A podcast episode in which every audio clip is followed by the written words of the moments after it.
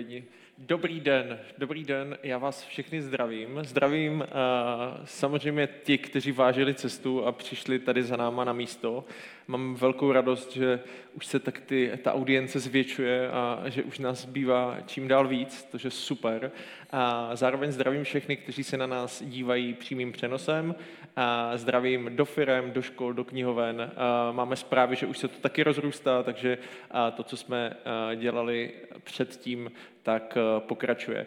Vítám vás u další Brain and Breakfast.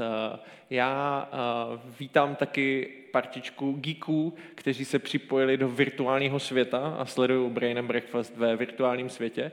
A, a protože snídaně je interaktivní a my máme rádi dotazy, které od vás přijdou po té přednášce, která nás dneska čeká, tak si prosím vytáhněte vaše mobilní telefony, abyste byli připraveni a zadejte si www.slidu.com hashtag brain. Pokud se na nás díváte na platformě Red Button Edu, tak dole pod tím přenosem můžete rovnou psát otázku, ale než tak učiníte, tak je tam jedna otázka za mě pro vás. A ta otázka zní, jestli jste na snídaní poprvé nebo už jste, už jste byli. Já poprosím režii, aby nám, tak už vidím, jak to tam naskakuje. Aha, ne, už jsem na snídaní byl. Takže zatím vedou ti, co už na snídaní byli, což je, což je dobrý. A, tak, takže si připravte mobilní telefony, mějte, mějte je napjaté. Já mám velkou radost, že přijal dneska pozvání Martin Vasquez. Martine, pojď tady ke mně. Já tě tady vítám, ahoj. Ahoj. Ahoj. Děkuji. A já jsem obecně uh, ještě nervoznější než kdy předtím, protože uh, Martin bude mluvit o síle slova. Martin je člověk, který vlastně uh, všichni skvělí řečníci, kteří prošli TEDxovýma konferencema, tak skoro všichni prošli tvýma rukama. Skoro. Skoro všichni. A jsi organizátor mnoha konferencí, takže dneska to tady prochází takovým jako bedlivým pozorováním oka Saurona, což za čas děkuju, protože ty mi určitě dáš potom nějakou zpětnou vazbu. Dostal jsem tady tenhle ten krásný uh, profesionální klikr, který teda odevzdávám. Martine, eh, je to tvoje a těším se na sílu slova. Díky moc. Děkuju, děkuju. Honza říkal, že má takovou obsesi, že se bojí, že ten klikr se vybije, tak můžu zodpovědně říct, tenhle se nevybije. Dobrý, konec reklamního okénka. Já zdravím všechny, kteří jsou připojení online a strašně moc děkuji všem, kteří přišli sem a že se tady můžeme potkat naživo. Eh, slyšel jsem od různých organizátorů eventů plus divadla, plus koncerty, že ta návštěvnost ještě není taková, jako bývala před covidem a doufají, že se to znovu vrátí zpátky. Tak já vidím tady záblesk naděje. O čem já dneska budu mluvit? Já chci navázat na to, co řekl Honza. Já pracuji, jedna, jedna z těch eh, věcí, pro, eh, ve kterých pracuji a kde se vyskytuju, jsou právě TEDx konference, organizovaný jak tady v Praze, tak eh, třeba v Brně nebo v Plzni a v dalších městech. A ta moje práce je, že připravuju řečníky, ty speakery, kteří se potom postaví na to pódium a to ve dvou oblastech. Ta první oblast je, že jim pomáhám, aby byli schopni sformulovat své myšlenky, protože jedna ze zásad TEDxu nebo z pravidel je, že nesmíte mluvit déle než 18 minut, což je pro některé lidi docela náročné. A druhá věc, taky jim pomoci si zvyknout na to pódium, aby eh, byli schopni na tom pódiu se cítit komfortně, což taky, když stojíte, třeba ta poslední konference TEDx Prague 2019 byla pro 1500 lidí, tak ten komfort na tom pódiu mnohdy není takový, protože se lidé třeba bojí. Tohle je z roku, tady ten slide je z roku 2021, eh, kdy jsme stihli v Pražské křižovatce udělat zase před nějakými omezeními, jsme stihli udělat jeden TEDx. Ještě bych rád zmínil taky jeden background. Mám tady eh, některé kolegy z eh, Impact Hubu a vlastně několik let posledních jsme taky organizovali pořad, který se jmenuje Meshup. Tam je zase trošku jiná forma. Eh, tři minuty, někdo, kdo má nějaký zajímavý projekt, vyjde na pódium a musí ho tam obhájit před publikem, které potom hlasuje o vítězi. A já mám tady ty soutěžní formáty rád, a zvlášť ty krátké formáty tak proto eh, to tady zmiňuji, ten důvod, proč taky je dobré na takovýchhle soutěžích, třeba startupových, vystoupit, že si ověříte, jestli o té svoji myšlence, o těch uh, nápadech, které máte, dokážete mluvit tak, že tomu lidé rozumějí a že jsou schopni třeba se nechat tím motivovat, eh, nakoupit a jít za váma. To budou myšlenky, které se v té mojí prezentaci a dnešní přednášce budou objevovat. Existuje takové moto, které charakterizuje TED, a to je Ideas World Spreading, a znamená to, že neměli byste být na jevišti, nebo neměli byste být na pódiu, pokud nemáte žádné myšlenky hodné šíření. A já tady mám takové první cvičení, abych vás trošku rozehřál, protože on říkal, nedělej moc cvičení, anebo dělej cvičení a nedělej je moc dlouhé. Teďka i vy v online vidíte, že tady skutečně jsou živí lidé. Takže teďka jedno krátké cvičení. Otočte se k sousedovi, který sedí vedle vás. Když jste tam tři, třeba v první řadě vidím, tak se otočte k sobě navzájem a řekněte si jednu myšlenku hodnou šíření pro dnešní den. To znamená například něco zajímavého jste slyšeli, něco zajímavého vám došlo, nebo něco zajímavého jste se doslechli třeba od někoho, eh, s kým jste dneska už ráno mluvili. Takže 3, 2, 1 teď, jedna minuta, i vy, co jste online, pojďte si říct nějakou myšlenku hodnou šíření.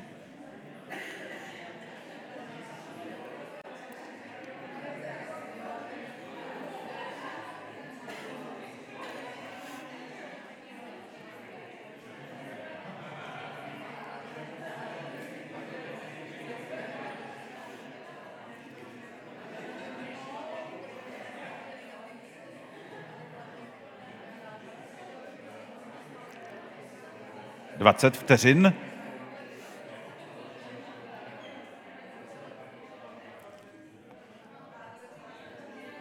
Ještě pět vteřin. Dobře, moc děkuju, moc děkuju. Děkuju vám tady v sále a děkuju taky všem, kteří to sledují. Většinou lidé nemají pocit, že by měli něco, co by měli šířit. Nicméně zase jsou lidé, kteří by nic šířit neměli, podle mě. A je dobré jim to taky občas říct, dát jim tuhle tu zpětnou vazbu, ale chci vás povzbudit k tomu, aby ráno, když vstanete a, řek, a něco vám dojde, něco si přečtete a považujete to za důležité pro svůj život, abyste to minimálně jednomu, dvěma lidem řekli tak aby se ty dobré myšlenky, ty, které zlepšují kvalitu života, které mění společnost k lepšímu, ty, které nás obohacují, aby se skutečně šířily. A to je mimochodem tím základním posláním právě TED Talks, což je eh, zkrátka tří slov, Technology, Entertainment, Design a vznikla v roce 1984, ale to bych zabíhal někam úplně daleko. Ta myšlenka hodná šíření by měla mít jednu základní kvalitu. A to je, že by měla pomoci vyřešit nějakou bolest nebo nějakou situaci nebo něco, co lidi skutečně trápí. A podle toho ji poznáte. Pokud vidíte, že ta myšlenka něco přináší lidem ve smyslu zlepšení kvality jejich života a zároveň, že je to něčím obohatí, tak je to ta myšlenka, kterou byste měli šířit. Čili pokud si ráno řeknete, dneska bych chtěl někoho obohatit, tak se vždycky ptejte sami sebe, pomůže to někomu v něčem? A pokud ano, tak to můžete eh, poslat dál. Já se tady chci odvolat na mého oblíbeného autora, eh, Yuval Noah Harari, vydal tady v češtině tři knížky a ta eh, pro mě nejzásadnější byla Sapiens. A on tam říká takovou zajímavou věc, že se jako lidé, jako lidský druh, Sapiens se posunuli výrazně dopředu v okamžiku, kdy byli schopni verbalizovat a předávat si svoje know-how. To znamená, že v okamžiku, kdy vy jste schopni poučit například svoje děti, že nějaké červené bobule se jí a černé bobule se nejí, tak nemusíte nechat svoje děti zbytečně podnikat pokusy k tomu, aby ty bobule jedly a takhle společně bychom přicházeli o naše pokolení, protože těmi chybami, to znamená jedli by ty černé bobule, které se nemají jíst, bychom přicházeli svoje potomky, tak to know-how koncentrované do toho, co se má jíst a co se nemá jíst, je něco, co nám pomáhalo jako výrazně se posunout dopředu oproti jiným živočišným druhům jak lovit, jak se chránit před nebezpečím, jakým způsobem rozdělávat oheň a tak dále, bylo něco, co nás prostě výrazně posunulo dopředu. A jak, to, že jsme to byli schopni zaznamenat do řeči, to, že jsme byli schopni si to pamatovat, to, že jsme byli schopni si to předávat dál, tady to know-how, co jsme byli schopni předat někomu dalšímu, nás vlastně výrazně posouvalo, protože jsme individuálně nemuseli opakovat chyby, které už někdo před námi udělal. I když to zní lákavě, tak většina z nás se stejně dopouští chyb, kteří, někteří, eh, te, chyb, který už někdo před váma udělal, nabíháme si na ně, stejně to děláme, ale troufám si říct, že nějakou část právě tady tím předáváním jsme byli schopni omezit. A Harari říká, že tady ta, dejme tomu už zhruba 40 tisíc let zpátky, tady ta schopnost předávat svoje know-how nám vlastně vydržela do dneška a mimo jiný TEDx, a, nebo TED Talks jsou toho důkazem, že se někdo prostě postaví před ostatní lidi a zároveň jim předává nějaké know-how toho, co ve svém životě dokázal nebo co si ověřil jako, jako dobrou strategii. To, co uh, výrazně akcelerovalo potom právě TED Talks dopředu, bylo video. Někde v roce, pamatujete, v kterém roce byl spuštěn YouTube? Vzpomene si někdo z vás? 2004, správná odpověď, YouTube byl spuštěn 2004 a 2006 se eh, Chris Anderson rozhodl všechna ta videa, která se natočila na těch eh, TED dát veřejně k dispozici. Všichni ho od toho varovali a říkali, hele, to je hloupost, Kdo, když se někdo podívá na to video, tak přece nepůjde na příští konferenci, protože eh, jako si to zpětně může pustit, ale ukázal se pravý opak lidé, kteří viděli, jak ta atmosféra funguje, jak je to zajímavé setkání lidí a myšlenek, tak měli potřebu přijít na všechny další, takže všechny ty další konference byly výrazně vyprodány. Ten model toho, že někdo vypráví a ostatní mu naslouchají, což se děje i teď, já tady mluvím, pouštím nějaká slova směrem k vám a vy mě posloucháte, je tady už několik desítek tisíc let a to, že jsme byli schopni v tom pokračovat dál, se ukazuje, že to je prostě výhodná strategie. Takže i dneska tady sedíte správně a snažím se vám něco předat. Eh, vy si z toho potom něco odnesete. Já jsem v tomhle docela skeptický. Já si dávám vždycky takový cíl, když někde mluvím hodinu, když si lidé odnes, odnesou tři až pět myšlenek, tak to považuji za nějaký jako vnitřní úspěch, protože žijeme v době, kdy jste zavaleni tolika informacemi, že je vlastně nesmírně těžké z toho vybírat ty dobré, ty potřebné, ty, které je potřeba uložit a které je potřeba si nést dál. To, že lidé sedí kolem ohně a předávají si nějaké know-how, vlastně dávalo nám všem nějakou evoluční výhodu. Byli jsme schopni v tom pokračovat v tom životě mnohem efektivněji, mnohem úspěšněji a my do dneška vlastně bychom si měli klást otázku, když někde prezentujete, mluvíte, říkáte slova, tak by měla existovat odpověď na otázku, proč vás mají lidé poslouchat. Až budete někde prezentovat, až budete někde stát, až budete někde někoho něco učit, vždycky si položte tuhletu otázku. Je důvod, proč mě mají lidé poslouchat? Existuje takový důvod? Mám na to odpověď? Já jsem včera přednášel na GJP, gymnáziu Jana Palacha, a sedělo tam několik, 10, 10, nás, 10 studentů a, mě, a přednášel jsem právě o tom, jak prezentovat svůj nápad. A vždycky si tuhle tu otázku kladu. Existuje důvod, proč by mě měli poslouchat, nebo existuje důvod, proč bychom se tomu měli věnovat a snažím se ho na začátku vždycky explicitně říct, aby pro lidi, kteří eh, sedí v tom sále nebo mě poslouchají, aby existoval ten důvod. Nicméně, i ti nejlepší řečníci čas od času se dopustili projevu, kdy lidé ten důvod neznali. A já tady chci pustit takové video, které je autentické. Obama mluví, eh, má někde přednášku. A podívejte se, ten, já jsem toho chlapce označil tím červeným kruhem. Jo? Jdem se na něj podívat. personal responsibility, and that best prepare students for college and careers in the years ahead. First, understand that your success in life won't be determined just by what's given to you or what happens to you. Nádherně si zívnul, já tady posunu dál. A mimochodem, eh, to video je mnohem delší, on tam potom skutečně usne, ten kluk tam je takhle zhroucený.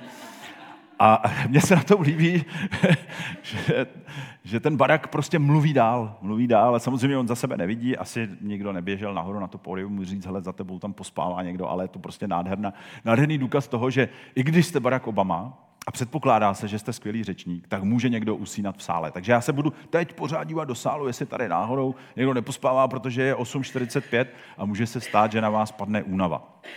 Nicméně to, co lidi probouzí, jsou informace, a teď já jsem je rozdělil do čtyř kategorií. Ta první informace jsou nové. Náš mozek je nastavený na to, aby nové informace, máme část mozku, která se jmenuje hypokampus, je to taková třídírná informací, a pokud váš mozek rozpozná, že to jsou informace nové, že je ještě neslyšel, tak okamžitě zvyšuje tu alarmnost toho organismu a vy se víc probouzíte. Za druhé jsou to informace, které jsou naléhavé. Teď se to děje, tady se to děje, je to u sousedů, za mnou hoří něco a tak dále. Tak všechny ty informace, které jsou jako naléhavé, varovné a, a nás burcující, tak ty nás taky probouzejí. Pak jsou to informace, které jsou pro nás prospěšné. Vidíme tam nějaký zisk, něčím nás to posouvá dopředu. A nebo tedy ty informace varovné, znamená, dává nám to nějakou strategii, čemu se máme vyhnout. Eh, tady se ještě jednou odvolám to, toho Juva Noah Harariho, ať to řeknu správně, který říkal, že lidé de facto jsou nastaveni na to vědět, co mají sežrat, a nebo co může sežrat je. A tyhle ty dva toky informací jsou pro nás důležité. A pokud to má ještě nějakou naléhavost, teď zrovna se to děje, bacha, anebo je to nová informace, vůbec jsme to nevěděli, tak nás to výrazně probouzí. Takže moje doporučení. Až budete příště někde mluvit, prezentovat a budete chtít někoho zaujmout, tak dávejte informace, které lidé ještě neslyšeli. Za druhé, potřebují být pro ně něčím alarmní, naléhavé, je to teď aktuálně důležité. Pak je to, musí to být pro ně prospěšné, musí z toho něco mít a na, zároveň je to varuje před něčím, co by jim hrozilo. Když se podíváte na spravodajství posledních dvou let, teď mluvím o covidu, tak si všimněte, jak s tímhletím neustále pracovalo. Jo, zrovna se zase nějaká nová opatření, bylo to naléhavé, protože teď ráno v 6 jsme to vyhlásili, vás to ochrání, anebo vás to může zabít. A vlastně na tom byla postavená jako celá ta žurnalistika, což je správně, protože žurnalistika na tomhle vyrůstá. Ale je dobré si uvědomit, že eh, musíte taky brát některé věci trochu s rezervou a poodstoupit si a ptát se, je to skutečně pro mě prospěšné, nebo je to skutečně pro mě dostatečně varovné. Nenechat se tím zahltit. Proč nás to tak zajímá je, že my nechceme dělat špatná rozhodnutí. Jo? Drtivá většina lidí má koule ve svěráku z toho, že by udělalo někde nějaké špatné rozhodnutí. Blbě nakoupili bitcoiny. Mně se to stalo, jo, asi 8 let zpátky. Za mnou přišel můj kamarád Martin Valeš a říkal, hele, co kdybychom koupili nějaké bitcoiny? Já říkám, co s něma budeme dělat? Jo? Teď po letech jsem si říkal, tak hrozná škoda, že jsme to neudělali, jsme je měli někde uložený. Ale ten ten eh, moment toho, že my se rozhodujeme, protože vy se, když se rozhodujete, tak nikdo z nás, a je to v podstatě naší mysli, jako v základu naší mysli, my neumíme dělat špatná rozhodnutí. My se vždycky rozhodujeme nejlépe, jak jsme aktuálně schopni. Získáte nějaké informace a rozhodujete se nejlépe pro sebe sama, jak jste aktuálně schopni. Že potom po letech zjistíte, s tím jsem neměl chodit, nebo tam jsem neměl jít, nebo to jsem neměl kupovat, to už je jiná věc. Ale ve chvíli, kdy se rozhodujete, tak se rozhodujete nejlíp, jak umíte. A my potřebujeme k tomu sbírat informace, my k tomu potřebujeme slova, která slyšíme nebo čteme, nebo nám je někdo sděluje v nějakém videu, což se děje tady, a nebo jsou to naši přátelé, kteří nám dávají doporučení. Eh, vy víte, že Češi jsou nejlepší trenéři, Češi jsou eh, nejlepší investoři, Češi jsou nejlepší hygienici, lékaři a, a další a další což se taky ukázalo během toho dvouletého průběhu covidu, že vlastně jsme byli schopni všem poradit a věděli jsme přesně, jak to je. Nicméně, ve chvíli, kdy se rozhodujeme, tak prostě Něčeho se skutečně bojíme, je špatné rozhodnutí. A někteří lidé jsou tím až paralizovaní. Jo? Přijedete do nějakého supermarketu, teď tam máte 50 druhů toaletních papírů a nevíte, nevíte, jo? jste paralizovaní tím rozhodováním, říká se tomu rozhodovací paralýza a je to pro nás skutečně těžké, protože se chceme dobře rozhodnout. Proto sbíráme informace a proto lidé, kteří mají dobré informace, dobrá slova, umí o tom mluvit, tak jsou pro nás prospěšní. A já bych tady chtěl dát jeden historický příklad. Eh, jmenuje se to Cargo Cult. Ruku v sále eh, nahoru, kdo už o něm slyšel. Uh, nikdo. Vidíte, teď mám novou informaci. Mám možná naléhavou informaci pro vás. Každopádně prospěšnou a možná i v něčem varovnou. Jo? Cargo Cult. Cargo Cult obecně znamená, že civilizace, jdeme tomu někde na ostrově, které se setkaly se zbožím, které přesahovalo jejich poznání, to znamená, dejme tomu 150 let zpátky, připlul někdo na nějaký ostrov a tam eh, měl zboží, které ti domorodé obyvatelstvo neznalo, tak si začali zbošťovat, jak ty, kteří přivezli to zboží, tak si začali zbošťovat to zboží samo. Jestli jste někdo viděl Bohové musí být šílení, jestli si pamatujete, tak tam spadne ta plechovka Coca-Coly, umluvám se teďka za tu reklamu, tak něco podobného vlastně je cargo A ten cargo kult, nebo kult, eh, měl takovou jako nejvýraznější odezvu eh, během druhé světové války v Tichomoří, kde na ostrovech, kde měla buď japonská nebo americká armáda, eh, tam měli svoje základny, tak ti domorodé obyvatelstvo pozorovalo ty vojáky, kteří tam byli na těch základnách a sledovali, co dělají. A ten důvod byl, že jim padalo kargo z nebes, jo, letadla tam házely kontejnery s eh, právě Coca-Cola, cigarety, alkohol, potraviny a všechno další. A oni si neuměli vysvětlit, kde se to vzalo.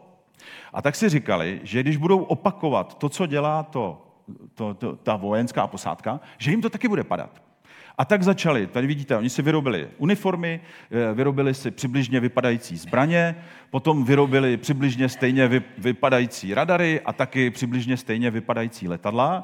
To všechno během několika let prostě dotáhli do dokonalosti. Pravidelně stáli u stožáru, vytahovali americkou vlajku, Uh, začalo se tomu říkat John Frum, to bylo John From USA uh, kult, a doufali, že bude padat ta pomoc.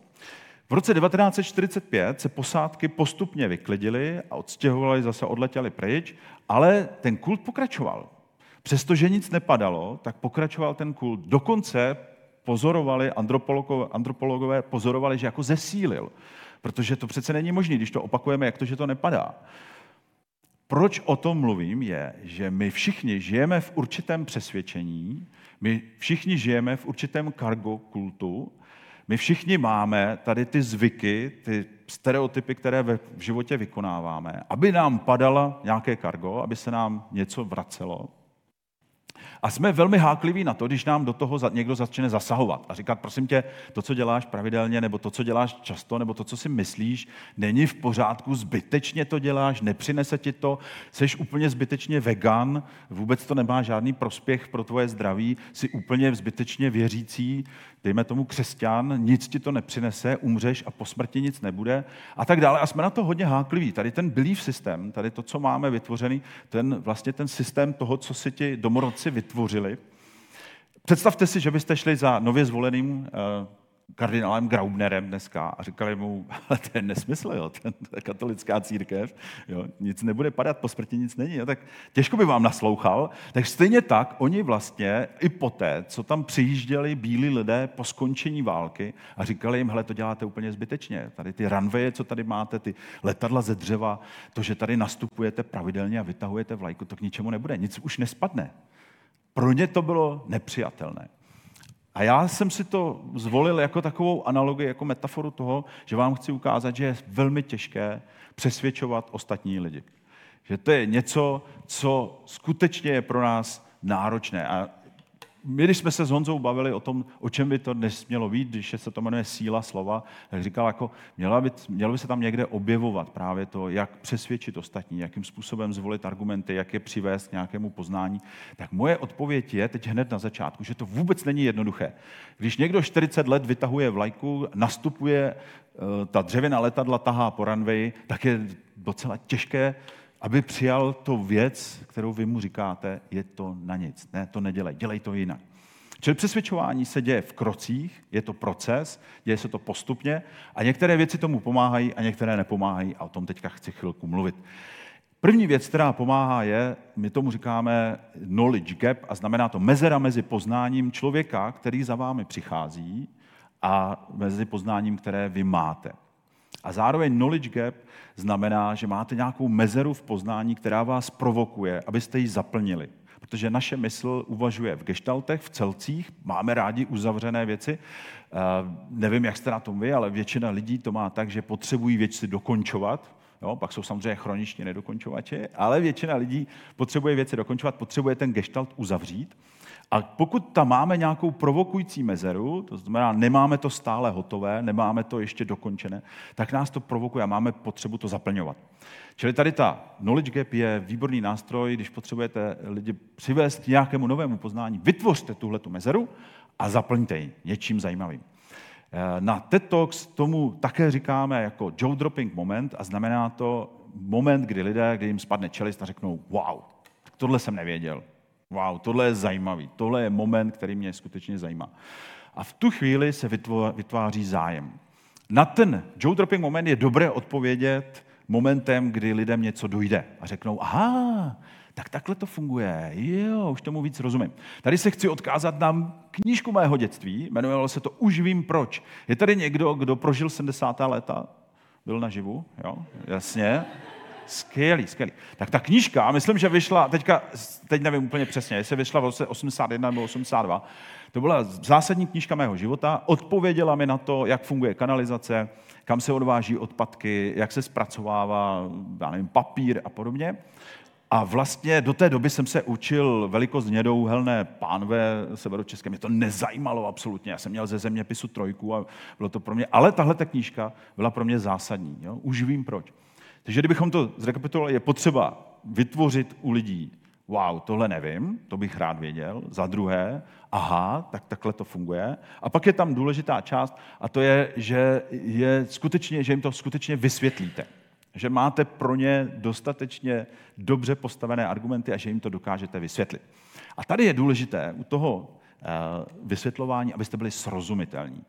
Jedna z takových nejtěžších věcí, kterou já vidím i i na TED Talks je, aby ti lidé byli dostatečně srozumitelní, aby ta těžká témata, dejme tomu z nějaké neuropsychologie nebo biopsychologie, byli schopni přetransformovat do slov a v tom je potom ta síla, kde ta slova jsou natolik srozumitelná, že i člověk, který se s tím do té doby nikdy nesetkal, tak je schopen tomu porozumět. Takže ta srozumitelnost, považu, tu srozumitelnost považuji za velmi důležitou a zároveň je to umění dát do slov tu srozumitelnost, která eh, lidem vytvoří tu představu obrazovou a řeknou, jo, teď tomu rozumím. Eh, tady bych, eh, byl někdo z vás v Londýně? Jo? Když přijíždí metro, tak se vždycky ozve mind the gap, jo? a vy si uvědomíte, že tam je mezi tím vlakem a tím nástupištěm je tam díra.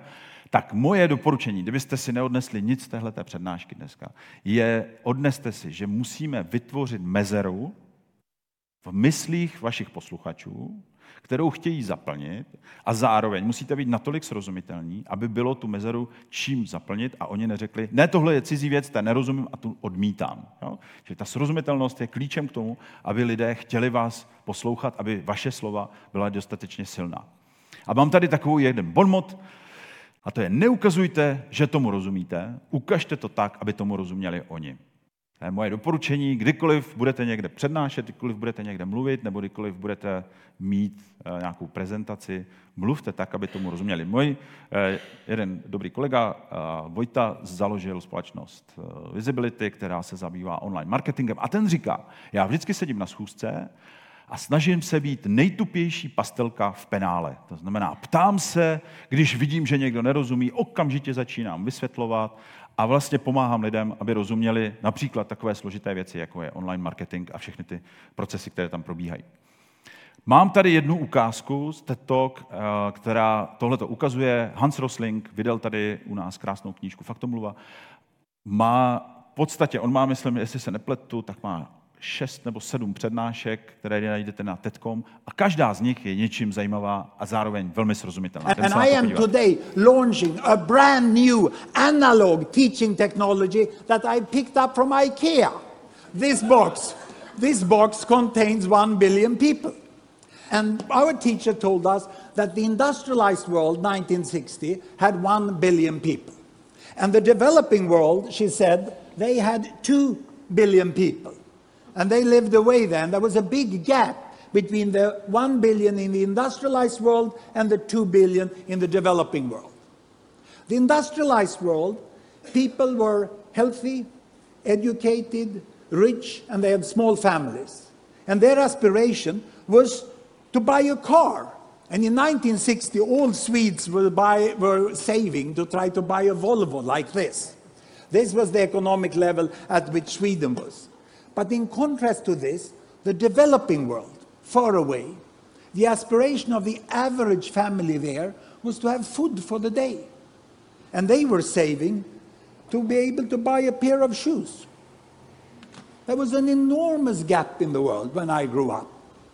And this gap between the West and the rest has created a mindset of the world which we still use linguistically when we talk about the West and the developing world. But the world has changed, and it's overdue to upgrade that mindset and that taxonomy of the world and to understand it. Tak. Já už jsem zmínil, on tady vydal parádní knížku, fakt to mluvá, moc doporučuji. Vypadá to, že svět se řítí neustále do zkázy a Hans Rosling celým svým dílem ukazuje, že se neustále zlepšuje. Všechno je lepší. A má proto spoustu důkazů statistických, najdete tam spoustu grafů. A mě ta knížka, já jsem si koup, no, dostal se mi, a to už nevím, jestli jsem mi dostal na Vánoce, každopádně se mi zhltnul prostě během pár dnů a říkal jsem si, jestli někdo umí jednoduše vysvětlovat složitá sociologická a ekonomická fakta, tak je to on.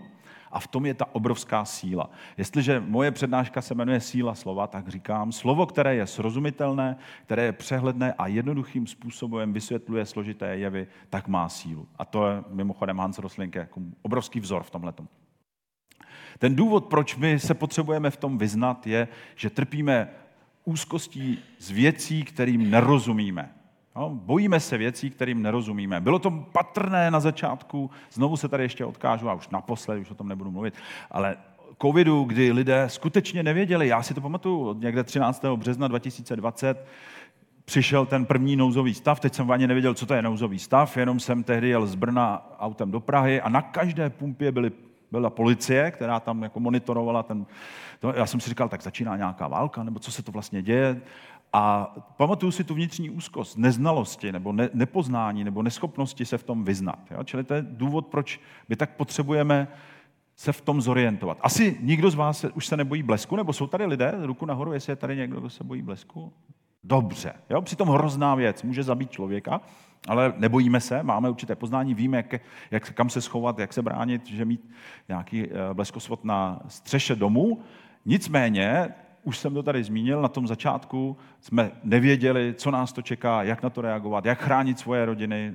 Mám dvě děti, mám dvě dcery, 14-16 let a v té chvíli jsem skutečně byl v úzkosti, že jsem nevěděl, co s tím. Stejně tak někdo z nás teď může řešit ceny elektřiny nebo ceny plynu a dostáváme se do nějaké vnitřní úzkosti. Takže každý, kdo je schopný dobře vysvětlit, co se to vlastně děje, uklidnit nás určitým způsobem. Není teď čas panikařit, naopak je potřeba investovat do tohle, do tohle, tak nás vždycky oslovuje a ta jeho slova mají ohromnou sílu. A další doporučení. Když chcete, aby vám lidé naslouchali, dejte jim radu nebo nechte je pochopit, proč se to děje. Nejenom, jak to vypadá, co to vlastně je, ale proč se to děje, proč se ty procesy dějí. Tady ještě se odvolávám na svoji moji oblíbenou knížku, už vím proč. Uh, mám tady cvičení. Jo? Víte, kolik barev umí zobrazit váš mobilní telefon, pokud tam máte uh, LED display? Ne? Víc? Dobře, ten váš displej umí zobrazit, pokud máte klasický LED display, 16,5 milionů barev. Jo? A cvičení je, pojďte teď vysvětlit sousedovi, jak je to možné. Jo? Na minutu. Pojďte se otočit k sousedovi a pojďte mu vysvětlit, jak je možné, že vás display umí zobrazit 16,5 milionů barev.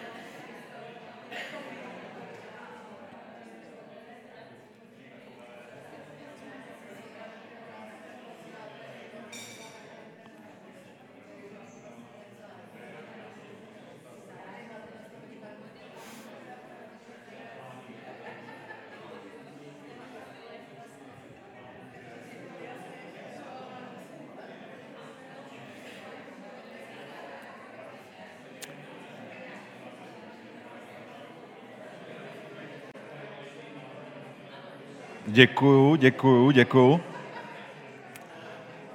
Pro ty z vás, pro ty z vás, kteří neznali odpověď, ano, tady zaznělo tři barvy. Ono je to skutečně pravda. To jsou tři základní barvy, red, blue, green které aditivním mícháním postupně zobrazují těch zmiňovaných 16,5 milionů barev a je to tím, že máte 255 odstínů té zelené, 255 odstínů té modré a 255 odstínů té červené a vy mícháním, čím světlejší se míchají, tak tím vzniká bílá a čím tmavší, tak tím vzniká černá a potom se úplně vypne a to je úplná černá.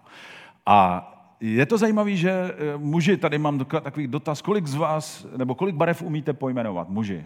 Aspoň jenom tak na, já se ptám, lososová někdo říká, já se ptám na množství barev, aspoň odhad. 20, 30? Prosím? Dobře, 16 barev, jo? Dobře, tak 16 barev. A ženy?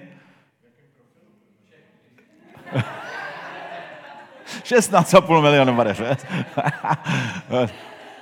Já, já si myslím, že budeme rádi, když budete 50, 60, možná 100, 100 barev, když se s tím budete zabývat. A ten telefon umí zobrazit takovéhle množství.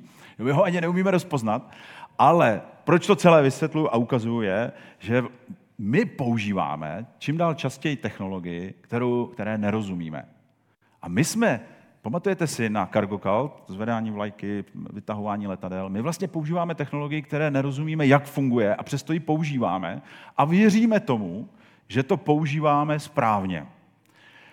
A kdokoliv dokáže jednoduchým způsobem vysvětlovat to, jak to funguje, a byť jsou to třeba pixely ve vašem telefonu, tak je vlastně pro nás osvobozující, protože máme schopnost přes člověka, který nám to je schopně jako jednoduše vysvětlit, tak my získáváme další super schopnost, my rozumíme tomu, jak to funguje. Já tady třeba si ohromně vážím svých rodičů, eh, kteří už mají více jak 70, nebudu říkat přesný věk, ale neustále používají technologie, neustále se vzdělávají, kdykoliv tam přijedu na návštěvu, říkají, Marťo, Marťo, pojď sem, pojď sem, pojď nám to tady, jak to funguje, pojď nám to ukázat. My to chceme taky používat, my chceme, aby to fungovalo. Ohromně si toho vážím a myslím, že to je nutnost a že to je směr, kterým je potřeba se prostě vydat, ale pokud to někdo ve 40 nebo v 50 jako vnitřně zabalí a řekne si, já na to rezignuju, je to strašně rychlý, nebudu se v tom dál vyvíjet, tak dělá velkou chybu. Smyslem není přehltit se informacemi, a smyslem je porozumět, proč. Já už jsem tady mluvil o, tom, o té srozumitelnosti, o té jednoduchosti a taky chci mluvit teď o přehlednosti. Někdo z vás možná bude vědět, eh, někde jsem četl, že literární dílo je estetické tehdy, když je přehledné. A teď nevím, Aristoteles nebo Platon, někdo z nich to řekl. Eh, jsem to nebyl schopný dohledat, já jsem to ještě včera hledal, ale nemohl jsem to najít. Ale slyšel jsem to na divadelní fakultě, když jsem tam studoval. To přehlednost řeči dává vaší řeči estetiku a zároveň dává sílu právě v tom, že se v ní jsme schopni vyznat. Tady chci nabídnout kouzlo trojic. A vzal jsem si na toho řečníka, eh, kterýho jsme tady dneska jednou měli. Pojďte si ho poslechnout. Eh, já jsem k tomu videu nesehnal titulky, tak vám potom, pro ty z vás, kteří mu ne úplně budete dobře rozumět, tak vám ještě nabídnu ten text tomu. Jo. A belief that we're all connected as one people. If there is a child on the south side of Chicago who can't read, that matters to me even if it's not my child. If there's a senior citizen somewhere who can't pay for their prescription drugs and having to choose between medicine and the rent, that makes my life poorer, even if it's not my grandparent. If there's an Arab American family being rounded up without benefit of an attorney or due process, that threatens my civil liberties.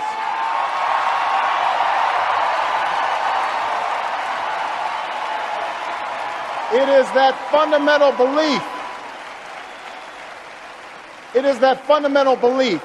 I am my brother's keeper. I am my sister's keeper that makes this country work. It's what allows us to pursue our individual dreams and yet still come together as one American family. E pluribus unum, out of many, one. Now, even as we speak, there are those who are preparing to divide us the spin masters, the negative ad peddlers, who embrace the politics of anything goes. Well, I say to them tonight there is not a liberal America and a conservative America. There is the United States of America. There is not a black America and a white America and Latino America and Asian America. There's the United States of America. Tohle je projev z roku 2004 na sjezdu demokratické strany, kde Obama jako úplný nováček, on nebyl v politice jako nováček, ale v podstatě eh, byl neznámý, tam vystoupil proti Kerimu a přišel s tímhletím projevem. Úplně nakoupil, získal publikum jak eh, v rámci toho, té, té haly, tak zároveň eh, potom díky tomu přenosu eh, spoustu dalších a vlastně neřík, není jasné, nebo nechci tvrdit, že jenom díky tomu projevu, ale vlastně vyhrál volby. A pojďme se podívat na ten text. Já jsem říkal, že text má být přehledný, nebo řeč má být přehledná a on tam říká, věřím, že jsme spojeni jako jeden lid, pokud na jižní straně Chicaga je dítě a které neumí číst, tak mi na něm záleží, i když to není moje dítě. Všimněte si, jak vždycky jako používá jednoduchá souvětí, třívětná souvětí. Tady moc doporučuji, když budete někde přednášet, používejte třívětná souvětí.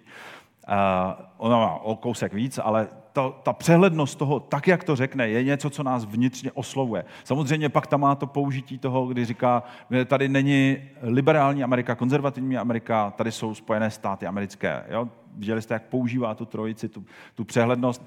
A pak tam má ten, tu část tím, s tou základní vírou, já jsem strážcem svého bratra, já jsem strážcem svých sester. A to je to, co zajišťuje fungování této země. Všimněte si, jak vždycky jako použije jeden argument, druhý argument a uzavře to, vyvodí z toho něco důležitého pro nás. Ta přehlednost, to je to, co jsem vám chtěl tady na tom projevu ukázat. Moc doporučuji, až budete doma, puste si to klidně ještě jednou a všimněte si, jak on pracuje i s, tou, s tím tempem, s, tím, s tou pauzou, jak se vždycky zastaví a jakým způsobem nechává ta slova zaznít. A pro mě velikým vzorem, byť a je teda mimochodem strašně zajímavý potom sledovat jeho projevy během jeho funkčního období, jak slábly a slábly. Jo?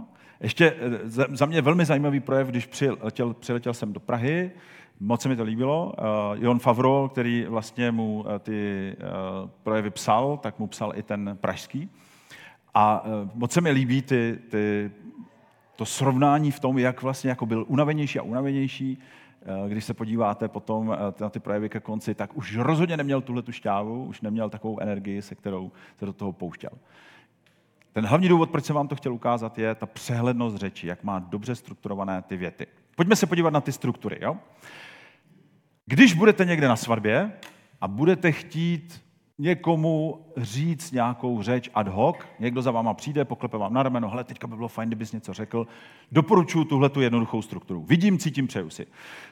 Dámy a pánové, vidím, že dnes přišli lidé, kteří jsou a teďka budu mluvit o té svatbě, jo? Vy jste neměli pocit, nebo abyste měli pocit, že jste na svatbě. Jo? Vidím lidé, kteří přišli tady ženichovi, Honzo Maškovi, uh, přišli a chtějí být, chtějí být s ním u toho vzácného okamžiku. A cítím, že to je moment, který jak pro něj, tak pro nás přináší nějakou živost, radost do života a že to je moment, na který budeme společně vzpomínat. A přeju si, abychom se tady sešli za 30 let, až Honza už bude starší muž a bude popíjet šálek svého čaje a mohli jsme mu znovu popřát k dalším 30 letům s jeho ženou, která se jmenuje Honzo. Martina. Martina. Takhle, nějak použít. Druhá struktura, kterou používáme hodně právě na TED Talks, velmi zjednodušeně, má to samozřejmě spoustu doplnění, ale zjedno, dobře se to pamatuje. Joe dropping moment, už jsem to tady zmiňoval, nějaký aha moment, to znamená, lidé řeknou, wow, tohle jsem neslyšel, pak je tam, aha, tak tohle to mě zajímá, rozumím tomu, chápu to, a pak je tam nějaký moment, který mu říkáme takeaway, že by si lidé něco měli skutečně dát do kapsy, nějakou myšlenku, něco, co je osloví a začít to aplikovat do svých životů. Já tady zase vždycky k tomu mám nějaký jako příklad. Eh, všimněte si, že nevzal jsem si teďka Talks, ale vzal jsem si eh, z projevu Kennedyho. Neptejte se, co pro vás může udělat vaše země. Eh? Jo, máte tam ten jako Joe Tropic moment. A, moje země pro mě nic neudělá. Ale ptejte se, co máte udělat vy, nebo můžete udělat vy pro svoji zemi. Aha, Jo, a zároveň je tam nějaký, jako, že se vás to dotkne, říkáte, hm, nad tím bych se měl, nějaký takeaway tam si odnášíte, jo? něco byste si měli odnést.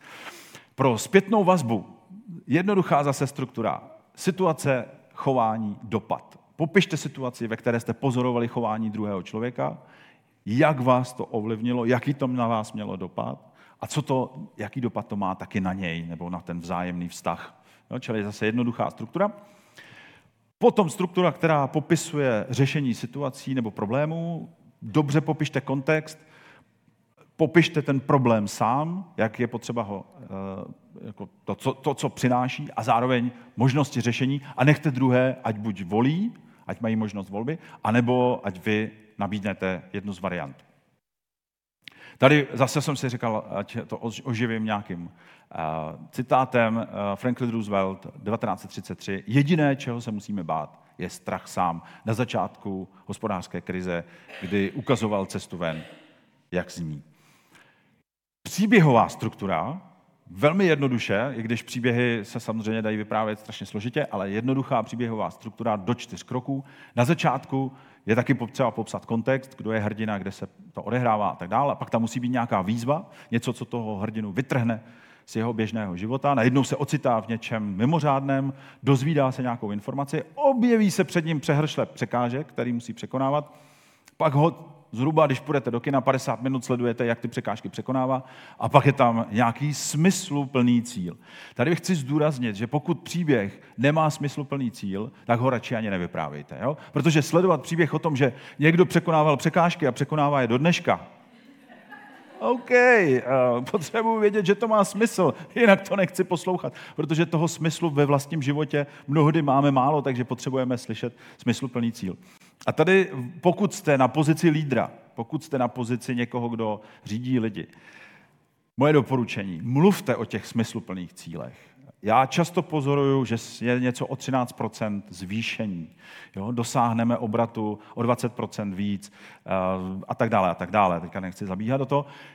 Já tam často postrádám smysluplný cíl. Jak to bude lepší, až toho dosáhneme? Co se pro nás zlepší, konkrétně pro konkrétní lidi, až těch cílů dosáhneme, až je naplníme, až je třeba překonáme?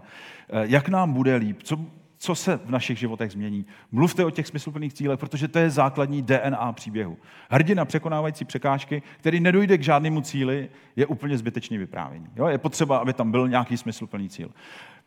Eh, tady jsem si vytrhl zase z toho slavného citátu, nemohu vám slíbit nic než krev, dřinu, pot a slzy od Winstona Churchilla, který v roce 1940 eh, odpovídal na tu Hitlerovu agresi a říkal, nebude to jednoduchý, budeme muset bojovat, budou nutné ztráty, ale my budeme bojovat na zemi, eh, na moři i ve vzduchu, abychom dosáhli vítězství. A to je smysluplný cíl. Svoboda, svobodná země a náš společný život. To je smysluplný cíl. Další struktura, kterou eh, moc doporučuji, je, když se odvoláváte na nějakou historickou událost, nebo chcete popsat nějakou analogickou událost a někomu tím nasvítit jeho vlastní chování a dojít k nějaké změně. Čili popište situaci, ve které se nacházíte, popište tu analogii, je to jakoby, nebo je to jako když v roce 1900, všimněte si, jak to hodně často používají rodiče. Jo? Říkají, no my s maminkou ve tvých letech, Jo, mají hodně, teď se taky, taky poučný, tady tu analogii, já ve tvých letech, pěkně je to vidět tři oříšky pro popelku, jo, jestli si pamatujete, pan otec, jak tam říkal, já ve tvých letech, jak už jsem. Je, u těch, ty analogie velmi dobře fungují, když chcete zajistit přenos a dojít k nějaké změně, aby lidé začali dělat něco jinak. Používejte analogie. Ten, to tajemství dobré analogie je, že dobře vystihnete situaci. Protože když špatně člověku v 16 letech, což je moje dcera, začnete používat analogie, které jsou ze 70. let nebo z 80. A říkám, tati, dneska je to úplně jinak, vůbec nechápeš. Jo? Tak je potřeba dobře porozumět situaci. Já jsem si tady dovolil jednu uh, citaci uh, Zelenského, který velmi často pro všechny ty projevy používá ty analogie, že vytáhne nějakou historickou událost Tady eh, pro Američan, Američany měl, vzpomeňte si na Pearl Harbor, na to strašné ráno 7. prosince 1941. Eh, my jsme se tady s Honzou o tom bavili před začátkem. Někde jsem v nějakých titulcích novin eh, četl, že si Zelensky připravuje ty projevy sám. Já si to neumím představit. Já jsem přesvědčený, byť to nikde jako sám přímo neřekl, já jsem přesvědčený, že mu to píší další lidé, že jich musí mít minimálně 8 až 10, protože není možné, aby v takovémhle tempu eh, byl schopný napsat takhle dobrou řeč. Co mu připisuju jako vysokou kvalitu, je to podání. Je to skutečně výborný rétor, je skutečně schopný velmi dobře eh, ty věty formulovat. A co si, všimněte si, jak vlastně je schopen se vyjádřovat jako přímo pro Twitter má krátká, pregnantní vyjádření, které se po několika měsících klidně stanou nějakým mým. Jo? To, to, jak to řekne, Jo? Nebudeme, až, až nás napadnete, tak neuvidíte naše záda, ale naše tváře. Všimněte si, jak z toho vzniká vlastně mým, který se potom nese dál. Je skutečně skvělý v tomhle tom, že dobře formuluje. A ať už k němu chováte sympatie nebo nesympatie, jestli máte doma polštář, na kterém spíte nebo nemáte, tak je to skvělý rétor. Je to skvělý rétor a má výbornou průpravu, má skvělou praxi a zároveň eh, má parádně napsaný ty projevy. Ještě eh, pokračuju v těch strukturách. Vize, commitment a call to action. Je to, pokud se chcete k něčemu přihlásit a pokud chcete nakoupit lidi k nějakému, nějaké vizi, ke které spějete, moc doporučuji tuhle strukturu. Popište, jak to bude vypadat za dva roky, za tři roky.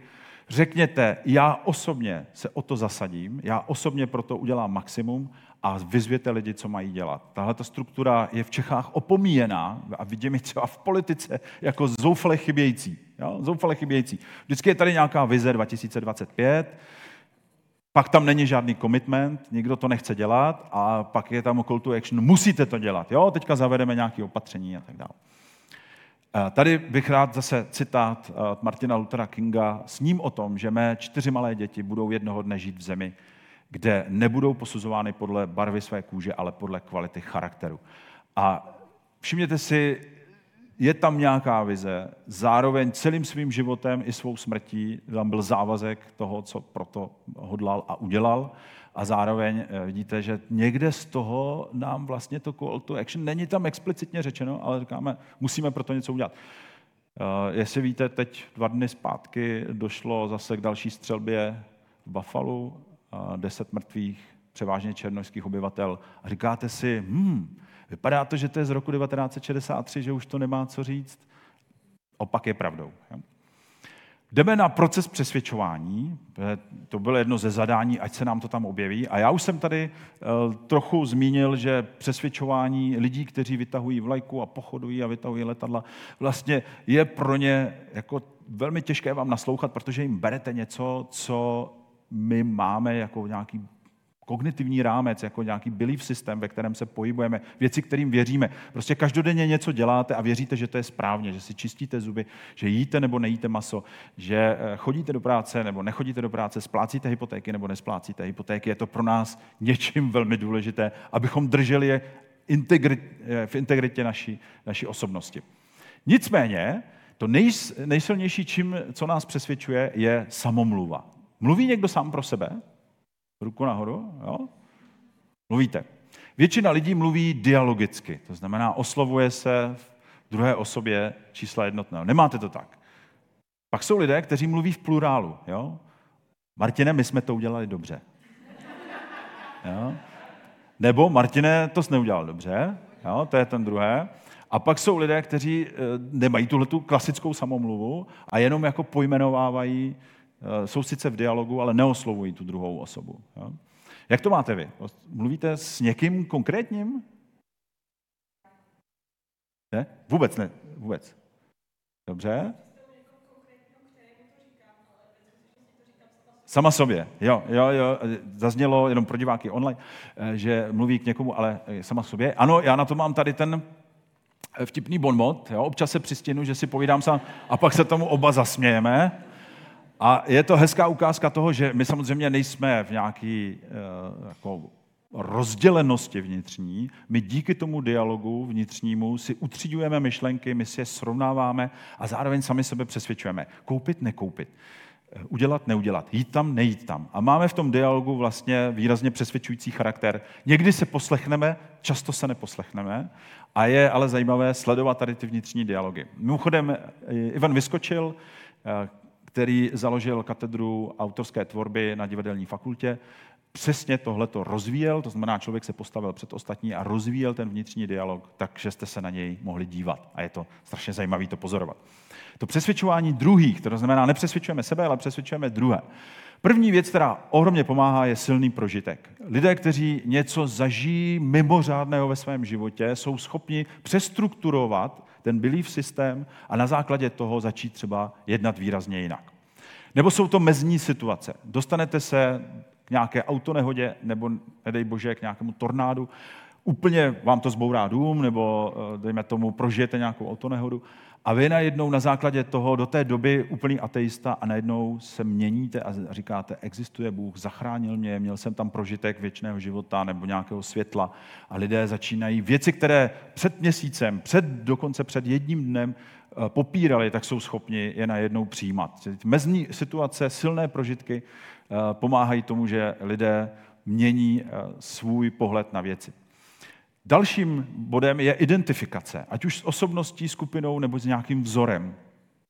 A tady jsem prožil 80. léta, doufám, že poznáváte kapelu Depeche Mode. Pamatuju si na svoji černou, černou bundu, kterou jsem měl. Jo? Přesně jsem chtěl vypadat jako oni. To je ta lepší varianta. Pak máte lidi, kteří pochodují po náměstích, mají zdviženou pravici a vykřikují něco. A taky to máte silnou identifikaci. Jo? A my to teď vidíme v přímém přenosu v Rusku. My jsme schopni jako to vlastně pozorovat, jak ta identifikace plus masáž mediální vytváří v lidech přesvědčení, ačkoliv realita je úplně jiná, tak jsou schopni tvrdit přesný opak. Dalším způsobem, jak něco jako měnit, nebo jak měnit přesvědčení lidí, je kognitivní rámování. Že se na věci jste schopni podívat z různých úhlů, čili jogurt může mít 20% tuku, anebo taky 80% eh, zbavený z tuku, beztučný. To znamená, že vlastně zarámujete tu situaci eh, do nějakého nového kontextu. V tomhle ohledu to velmi často funguje jako, jako terapeutické sezení, že vlastně přinášíte zarámování té situace a ten člověk na to má nový náhled a je schopen měnit svoje přesvědčení. Já tady mám jednu ukázku, která není terapeutická, ale pěkně mapuje, jak je možné zarámovat nějakou situaci pro lidi, kteří ji sledují. Jdeme se na ní podívat. If you could have dinner with anyone, living or dead, who would you choose? Kylie Minogue. Oh. Marilyn Monroe. Oh, God, I wouldn't have a clue. I know, straight up. Paul Hogan. Kim Kardashian. No, no, no. I'd like to have dinner with Justin Bieber. what? He's not coming to my house. No, um... I'd have Bob Hawke. Dave Hughes. Barry Humphries. Jimi Hendrix. People who have made a difference in the world, maybe Nelson Mandela at the dinner table. I don't know what he's going to say. I'm scared. If you could have dinner with anyone in the world, oh. who would you choose? Probably our whole family, like a whole extended family. Mum and dad. Mum and dad. Does it have to be a celebrity? Could it be family? We love it. We talk about how school is. We ask mum and dad how their day was. Family. Yeah, mum and dad. Family. Who would you like, like to have yeah. dinner with? They just want to be with us mm. while they're eating food, which is pretty cool. They see us above everything. I'm gonna get. Yeah. Yeah. Bit, bit of a message in it for me. Yes.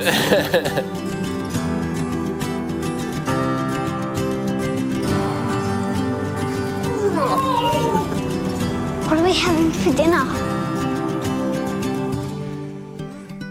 No, tady nám začalo plat, eh, pro diváky na online, nám tady začalo plakat dítě a je to krásný důkaz tady toho kognitivního rámování. Já vždycky, když eh, jsem už hodně rozlobený na svoje dcery, tak si pustím tohleto video a najednou si to přerámuju a říkám si, oh.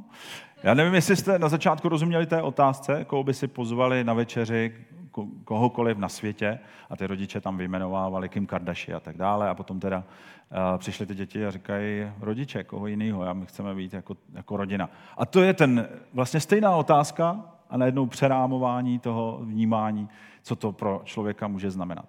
A já se dostávám do poslední části. A součástí přesvědčování je argumentace. Když mluvíme o síle slova, tak to, co eh, se velmi často dává jako příklad, jak přesvědčit ostatní, je argumentace. A já vám chci dát, teďka zase, jak jsem dával struktury, tak vám chci dát pár jednoduchých typů, jak přesvědčovat ostatní skrz argumenty. Za prvé, vytvořte prostor pro důvěru. Člověk, který je zavřený, vás nepustí do své hlavy. Vy potřebujete navodit prostor důvěry, aby vůbec se chtěl nechat přesvědčovat. Samozřejmě můžete přesvědčovat manipulací, můžete přesvědčovat hrubou silou, můžete přesvědčovat tím, že lidi vyhladovíte, můžete je zavřít někam a budit je pravidelně každé dvě hodiny, tak aby nemohli spát. A skutečně po pěti dnech zhruba dojde k tomu, že lidé jsou ochotní podepsat cokoliv, kdykoliv, komukoliv. Ale pokud to chcete udělat humánně, tak je potřeba vytvořit důvěru. Za druhé, je potřeba se zaměřit jenom na jednu změnu. Nepouštějte se do přesvědčování všeho všech a hned. Za třetí, začněte tam, kde vám lidé rozumí. Musíte víc toho, co lidé znají. Já jsem kdysi eh, psal eh, svoji diplomovou práci na téma jezuitského divadla, protože jsem studoval divadelní fakultu. A jezuité kamkoliv přišli, tak první, co dělali, dva roky se učili jazyk. Kamkoliv, do které, jakékoliv misi, nebo misie, kam přišli, tak se učili jazyk. Čili porozumějte kontextu druhých lidí, naslouchejte, ptejte se a teprve, když rozumíte, tak tam začněte v tom přesvědčování. A s tím souvisí, ptejte se víc, než argumentujete. Protože argumenty jsou racionální zdůvodňování vaší pozice nebo toho, co tvrdíte, ale zároveň nemusí vůbec najít odezvu na druhé straně, čili mnohdy jsou to otázky, které jsou důležitější pro to přesvědčování. Vytvořte prostor. My už jsme tady o tom mluvili, to knowledge gap znamená, že skutečně vznikne v hlavě toho přesvědčovaného, vznikne otázka, jak bych tuhle tu mezeru mohl zaplnit. Jo? Zajímá mě to, je to pro mě přínosné, znovu se tady odvolávám na Harariho, přínosné informace, nové informace, naléhavé informace, anebo něčím ohrožující, čili vytvořte tam tu mezeru, aby si řekli, hmm, tohle potřebuju vědět. Pod šest, vysvětlujte, přirovnávejte a vnášejte světlo do tmy. Tady a, a nehrejte si samozřejmě na nějaký spasitele, ale kdykoliv vidíte, že lidé tápou nebo jsou jako mimo v tom, v tom poznání, nebo, nebo si myslí něco, co z vašeho pohledu uh, jako by potřebovalo nasvětlit, tak to dělejte. A zároveň vždycky trochu pochybujte o tom, jestli máte pravdu. Protože já vidím, jak spousta lidí přesvědčuje o své pravdě a dostávají se do slepé uličky. Zdůrazňujte přínosy nebo rizika. Tady mimochodem, to jsem se naučil s mými dcerami, že v okamžiku, kdykoliv jsem argumentoval, tak bylo potřeba explicitně zdůraznit přínosy, které to pro ně bude mít. Pokud jsem to neudělal, tak je to nezajímalo. A teď tedy argumentace. Argumentace je zdůvodňování nebo přesvědčování pomocí důvodů a důkazů, které mají vést přijetí nebo vyvrácení nějakého tvrzení. To znamená, někdo něco tvrdí. Já jsem si říkal, že je potřeba eh, do toho dát jednoduchost, protože o argumentaci by se dalo přednášet ještě hodně dlouho. A chci vám nabídnout čtyři základní argumentační principy. To první je dedukce. A tady je mám rozepsaný. Dedukce znamená, že odvozujete od obecného konkrétní případ. Takže když dám příklad, pokud ústava zajišťuje všem nám, jak tady sedíme, svobodu eh, vyznání, tak v tom chvíli i Jan Mašek má svobodu vyznání. To znamená konkrétní příklad toho člověka. Pokud to platí pro celek, musí to platit i pro něj. Indukce je, že máte naopak hodně jednotlivostí a vytvoříte z toho obecný závěr. Takže například 63% Čechů si něco myslí. Jo? Zeptáme se tisícovky dotázaných někde na ulici a vyvodíte z toho obecný závěr. Čtvrt, třetí příklad, eh, nebo princip je analogie. Srovnáte dvě věci a pamatujete si, jak jsme mluvili o analogii v rámci změny, když chcete dosáhnout změny. Používáte třeba historické analogie nebo analogie z, třeba z jiných firm, pro které eh, jste pracovali v minulosti. To Máme české pořekadlo, že se nesmí míchat hrušky s jabkama, tak tady zrovna pro tu analogii to platí vytesáno zlatým písmem. A znamená, musíte srovnávat dvě srovnatelné věci. A kauzalita, poslední princip, eh, kde je kouř, tam bude i oheň. Jen pod, hledejte příčiny a následky. Když tvrdíte něco, že nějak funguje, hledejte příčiny, proč to tak je, anebo následky toho, když to funguje, co to vlastně přináší. Já jsem si tady dovolil, tak já to bude trochu kontroverzní, ale říkal jsem si, že eh, se do toho pustím. Home office zvyšuje pracovní výkon. Jo? Hodně jsem slyšel argumentů ještě před covidem, že to je nesmysl, že naopak lidi na home office flákají a podobně. Naopak během covidu jsem zase slyšel od manažerů, jo, skvělý home office, bezvadný, jo, nám tady rostl výkon, přestože lidé seděli zavření doma. A teď zase je potřeba se vrátit do kanceláří, takže znovu ten samý management říká, ne, home office už není to, co skutečně lidi motivuje a dává jim prostor pro vyšší výkon, je potřeba se vrátit do kanceláří. Takže jsem si tady dovolil pár příkladů. Za prvé, když tvrdíte, že home office zvyšuje výkon, tak to argument pro je, výkon se neměří počtem hodin v kanceláři, ale skutečnými výsledky. Můžete argumentovat tímhle způsobem. Jo? A vy říkáte, já chci být doma. Nebo proti. Eh, domov je obecně vnímán jako místo odpočinku, tedy hůře tam podáváme vyšší výkon. Jo? Lidi se přirozeně flákají doma.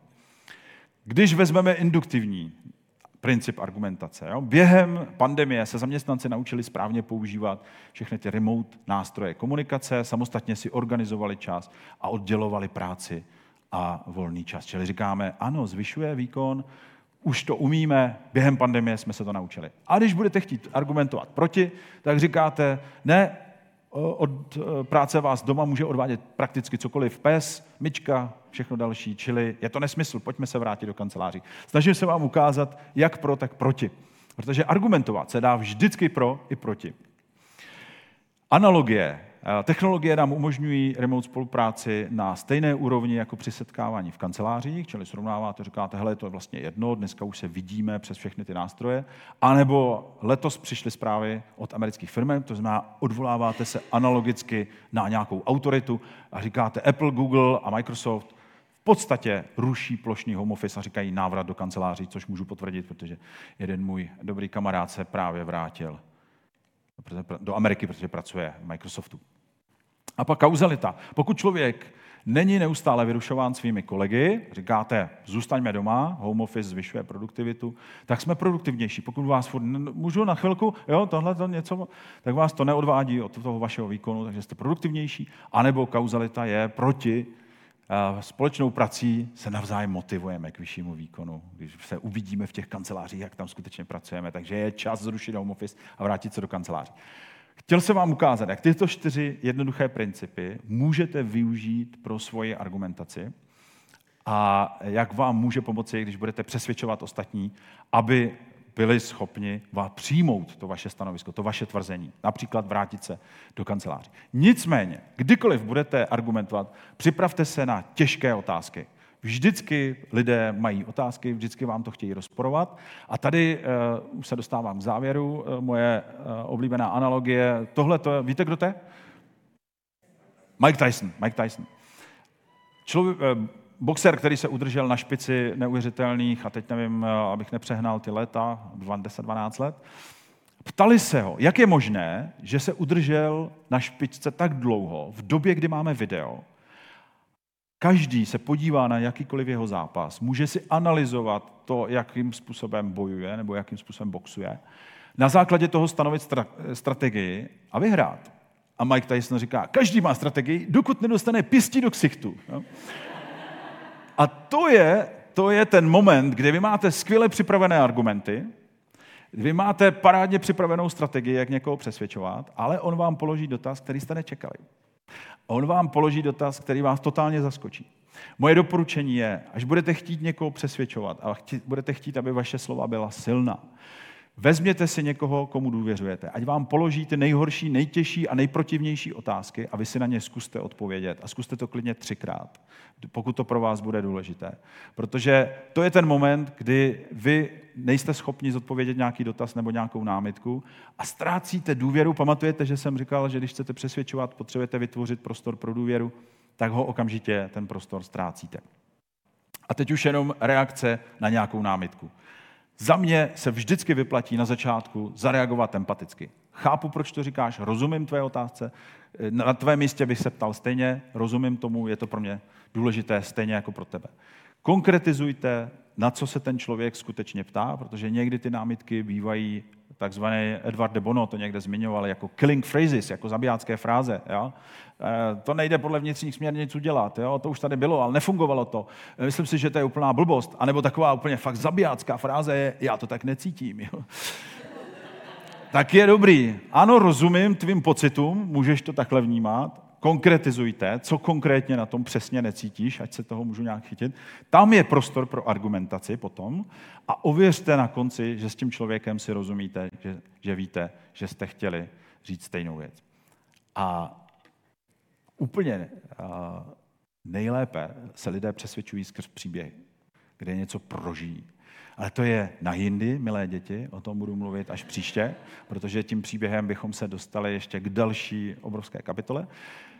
A já vám moc děkuji za pozornost A kdyby někdo z vás chtěl tuhle tu prezentaci, kterou jsem tady používal, tak mu ji rád pošlu. Pokud se známe na LinkedInu, tak vám ji pošlu. A pokud se neznáme na LinkedInu, tak se poznejme a já vám ji pošlu stejně tak. Honzo, to je všechno, co jsem chtěl říct. Tak díky, díky, díky.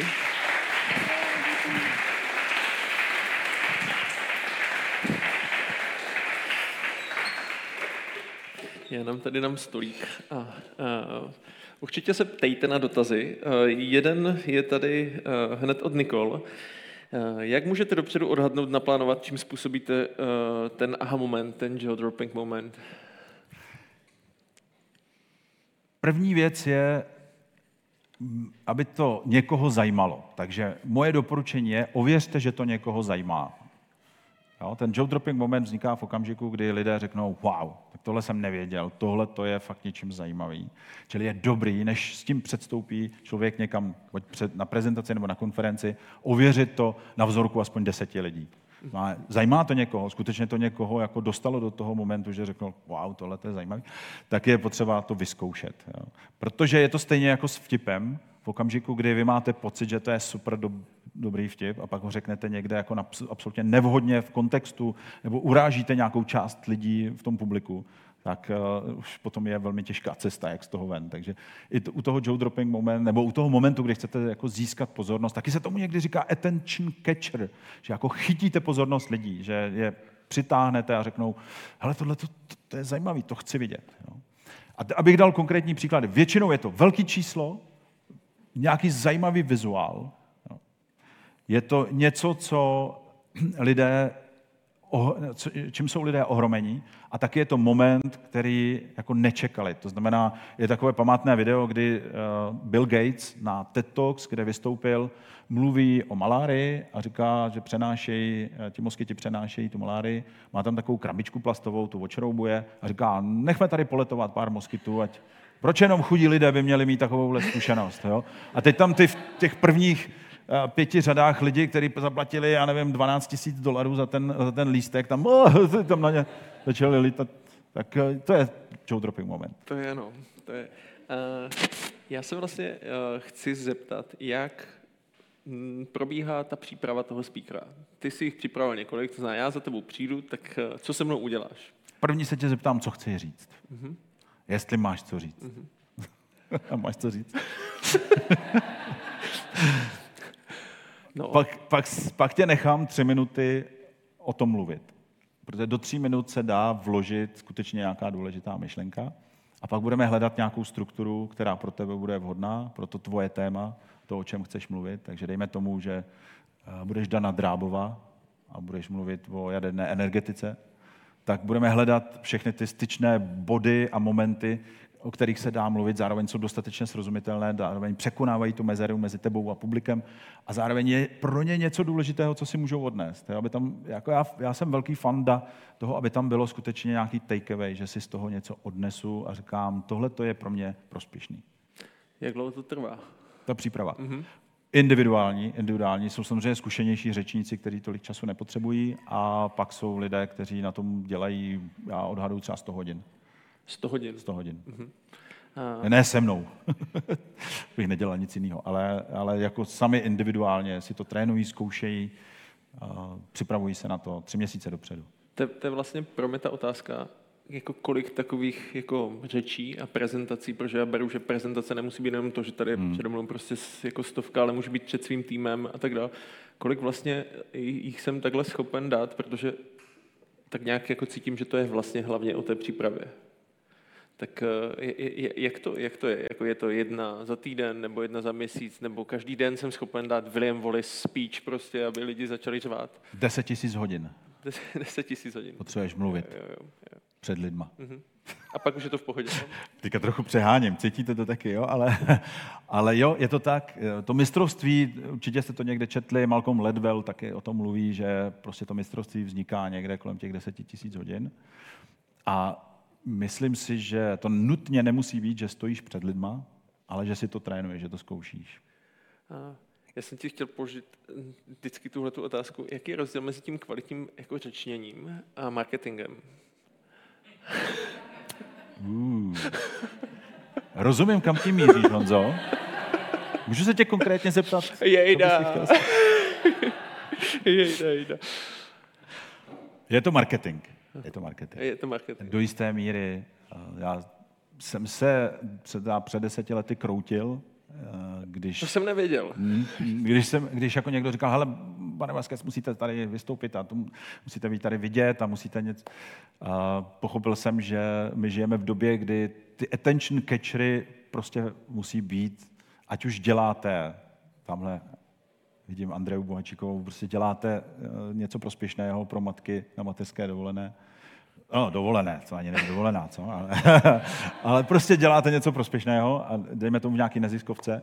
Stejně tak je to, když člověk prostě potřebuje promovat svoji práci v rámci eh, prostě organizace. Což mimochodem, teďka hrozně- hrozně zajímavé zjištění od McKenzie, že během covidu se nepovyšovalo, nepřidávalo a zároveň lidé nebyli vidět. A e, potkal jsem teďka několik společností, nebudu jmenovat, ale říkají, pro nás je důležité, aby lidé znovu o sobě dali vidět. Říká se tomu visibility within organization a to je, že jste schopni svoji práci někde prodat, že si taky někdo všimne, že něco děláte. A nestačí to jenom dělat, ale ještě k tomu, žijeme v takové době, je potřeba to dát vidět. No, já, já vlastně teď uh, čtu knížku Ticho Mhm. a je to pro mě jako vlastně fascinující nějaký vhled do, do té vlastně společnosti, ve které žijeme, která je hodně ukřičená a vlastně prodávat tu práci je tam jako vlastně třeba. A, a pak jako je tam to obrovské bohatství toho uh, introvertního světa, který je mnohdy daleko, daleko kvalitnější a trochu to souvisí to rychlení, eh, myšlení rychle a pomalé vlastně. Je, Jo. jak tady, je, takže jenom vlastně se chci zeptat, v momentě, kdy lidi ztrácí uh, tu pozornost a jsme odkázaní už na 15 vteřinové a, a, a, a, a jako šoty a různě swipujem, tak uh, je to opravdu o tom vypustit moskyty, anebo je tam ještě něco, co by si doporučil? Ale já mám tu rozlišovací linku, když zachraňuješ životy, tak je potřeba křičet. Mhm. To znamená, eh, když jsme se tady bavili spolu před, před začátkem o Zelenským, pokud tím zachráníš desítky, stovky, tisíce lidských životů, tak je potřeba zjednodušit řeč natolik, aby se vešla do Twitteru. Je potřeba dělat ji jako hodně křiklavou. Je potřeba používat analogie, které s lidma zatřesou. Prostě je to potřeba. A zároveň já jsem pletký člověk, já si to uvědomuji. Jako já jsem extrovertní a hodně vystupuji před lidma, hodně mluvím s lidma a zároveň si tu svoji plitkost uvědomuju. Protože eh, mám kolem sebe introverty, kteří mají mnohem zajímavější život. Taky mi to někdy mrzelo, že ten nemám tuhle tu hloubku. A přijal jsem to a řekl jsem si, jo, tak fajn, tak já tenhle ten jako svůj svět a svůj úděl nebo svoje nastavení mysli prostě přijímám. Pro mě, já dělám už taky přes 20 let to improvizační divadlo, že pro mě je jakoby zajímavý tvořit nějaké nové myšlenky a vlastně se napojovat na lidi a něco a spolupracovat. Pro mě je prostě představa ráje. Mimochodem mám takovou, se mi často zdává sen, že jsem někde takhle jako na kopci, že jde skupina lidí, hraje nějaká příjemná hudba a máme prapory, věje, takový, fouká takový hrozně příjemný vítr a jsme tam všichni jako jeden, jako společně. Jo. To je pro mě mám takový sen, který se mi často opakuje. A tam já se někde vidím. A umím si představit, že ty máš sen, že sedíš někde sám. Ne, ne, nemáš. No, já ne. ne, dobře, dobře. Já ne. Uh, zajímavá otázka od Lenky. Uh, co si myslíš, že bylo špatně ohledně argumentace v rámci covidové situace, že společnost se tak rozdělila? Hmm. Já si myslím, že na začátku mělo být dobře popsáno, o co tady jde. A tam se, ať už jste poslouchali, teď nechci konkrétně uvádět, a víte, že prostě se objevili třeba zubaři, kteří přesně věděli, co je COVID. Jo? Pak se objevil někdo úplně z jiného oboru, taky přesně věděl, co je COVID. Tohle to měla tehdy vláda jako skutečně vytvořit nějaký trust mozků a mnohem jednotněji komunikovat, čemu to čelíme, jaké to má důsledky a co je potřeba dělat. Když si vzpomenete, tak v prvních týdnech vlastně vůbec nebyl jednotný názor na to, jestli nosit roušku nebo nenosit, ať už vypadala jakkoliv. A, a Petr Ludvík to schytal, že, se na něj jako úplně shitstorm snesl, jestli jo, mít něco na ústech nebo nemít. A, a tak dále, že tam, tam měla jako být mnohem jasnější komunikace a víc vysvětlovat, aby se lidé nebáli blesků, ale aby pochopili, od čemu to čelíme.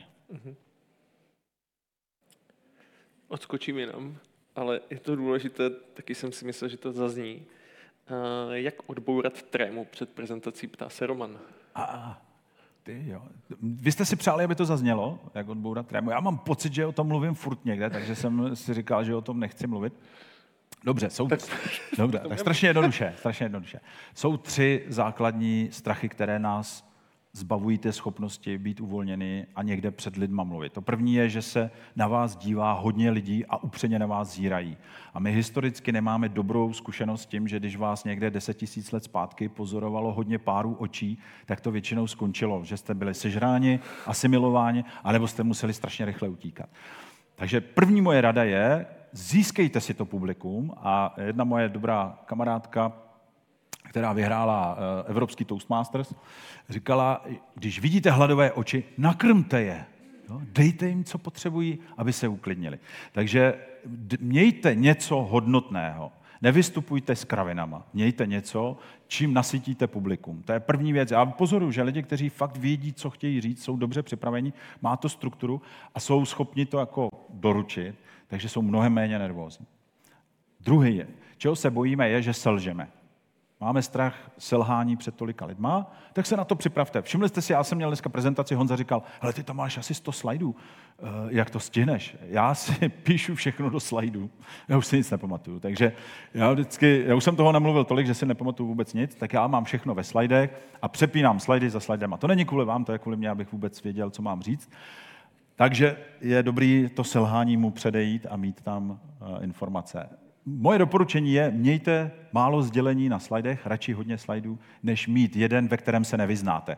Jo, často vidím, že lidé vlastně sami se nevyznají, co si to tam napsali, tak buďte přehlední. Třetí strach, který máme, je strach z odmítnutí, že to publikum vás odmítne. Takže moje doporučení je, získejte je hned na začátku nějakou otázkou, ukažte prospěšnost, řekněte jim, proč to mají poslouchat, že tam nejsou zbytečně. My se vlastně nejvíc bojíme toho, že budeme někde sedět hodinu a bude to k ničemu. Tak je ujistěte, že jsou tam správně, získejte je pro sebe a tím tu trému vnitřní omezíte. A pak jsou takový to dýchání a tak dál a o tom někdy jindy. Mm-hmm, děkuju. Eh, Vítek se ptá, zrovna s okolností, jak dýchat? Ne, ne, ne, jak zarazit nudného řečníka. Například kolega v kanceláři už čtyři minuty mluví a pořád to ještě není zajímavé, respektive není zřejmý důvod, proč mluví. Vyměnit kolegu. No? Nevidím jiné řešení. Jo, jo. A mimochodem, eh, my občas na konferencích používáme takzvaný hug manager, jo, pojď Honzo, že třeba řečníš, a je to příšerná... Musíme, musím být... Jo, já musím být Je to příšerná nuda a dejme tomu, Honza je k nezastavení, tak přijde tady ten hug manager, obejme toho člověka a odvede ho prostě z toho pódia pryč. To je taková ta tyčka, kterou jo, tě jo, jo, jo. Protože někdy to nepomůže, ten člověk je k nezastavení. Takže jestli, jestli kolega, eh, jak se jmenuje, Filip? Nebo ne, ne, Vítek se ptal, Vítek, Vítek, Vítek, se ptal. Tak eh, Vítku, za prvé, obejmi kolegu, eh, za druhé, když to nepomůže, vyměň ho. Trošku z toho dělám srandu, ale, ale jo, je potřeba toho člověka dát mu zpětnou vazbu. Aha. Jo, mě, mě napadlo, že existují nějaké třeba týmové kartičky. Jo, jo, Můžeš jo. dát červenou kartu, jo, jo, to, jako, to, to, už jako není. Chápeš, proč máš po páté let? Kde je, prosím tě, původ tvého uh, v Česku netradičního příjmení? Já už jsem slíbil, že to nebudu furt vyprávět, tak. takže kdo to chce slyšet, tak přijďte individuálně, vám to rád řeknu. Jednoho dne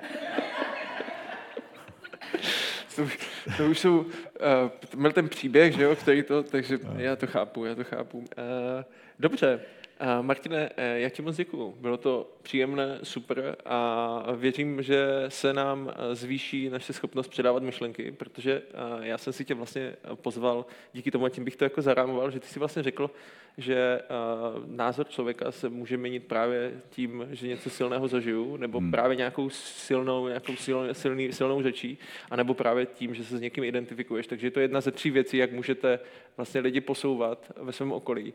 Takže bych to nepodceňoval a moc díky, že si nám dal takhle skvělý návod, Martine. Takže děkuji ještě jednou. Taky děkuji, děkuji.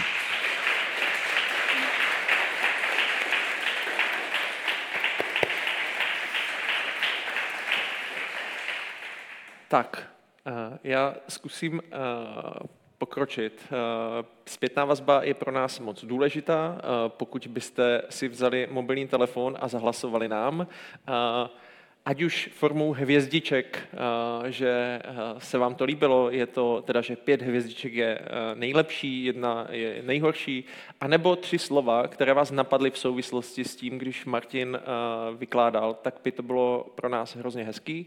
A děkuju předem. Možná se zkusíme rovnou podívat na to slajdu, jestli už někdo zahlasoval a ještě asi ne, tak půjdeme dál. Protože rád o věcech uh, přemýšlím a doporučuji to i vám. A, to, že Brain and Breakfast není založené jenom na té samotné přednášce, ale i na tom, že si s někým o těch věcech uh, popovídáte, tak uh, moc doporučuji, když jste teďka někde v kolektivu, ať už jste v knihovně nebo jste v práci, zkuste ještě strávit pár slov nad tím, co vám to přineslo, s čím třeba souhlasíte, jaké byly ty hlavní aha momenty. Můžete to samozřejmě vyplnit na formuláři, který si můžete stáhnout na webových stránkách, anebo přímo v Red button edu a pod tím videem jsou přesně tyhle ty otázky. A my jsme se rozhodli, že to budeme trošičku institucionalizovat a tak jsme založili něco, čemu říkáme Brain Breakfast Digestive. Je to vlastně takové to zažití, kam si krom toho daného milého hosta zvu ještě dalších pár lidí, kteří s tím tématem mají co dočinění. To znamená, že 27.5. od 14 hodin se můžete k nám přidat právě na platformě Zoom. A přidají se Josef Holý, který se podívá na sílu slova z hlediska dezinformací. Taky jsme ho hostili vlastně v Brain and Breakfast, eh, je to, dělá kanáky v síti, Eva Pavlíková z Česko Digital, Roman Stupka zase se na sílu slova podívá třeba z pohledu leadershipu a krizového managementu a potom tam mám Martina Hudečka, který se podívá na sílu slova z hlediska herectví a z hlediska umění. Takže uh, takhle to zkusíme dát dohromady a uvidíme, co z toho, co z toho vypadne. Takže 27.5. od uh, dvou hodin, pokud byste měli chuť a čas.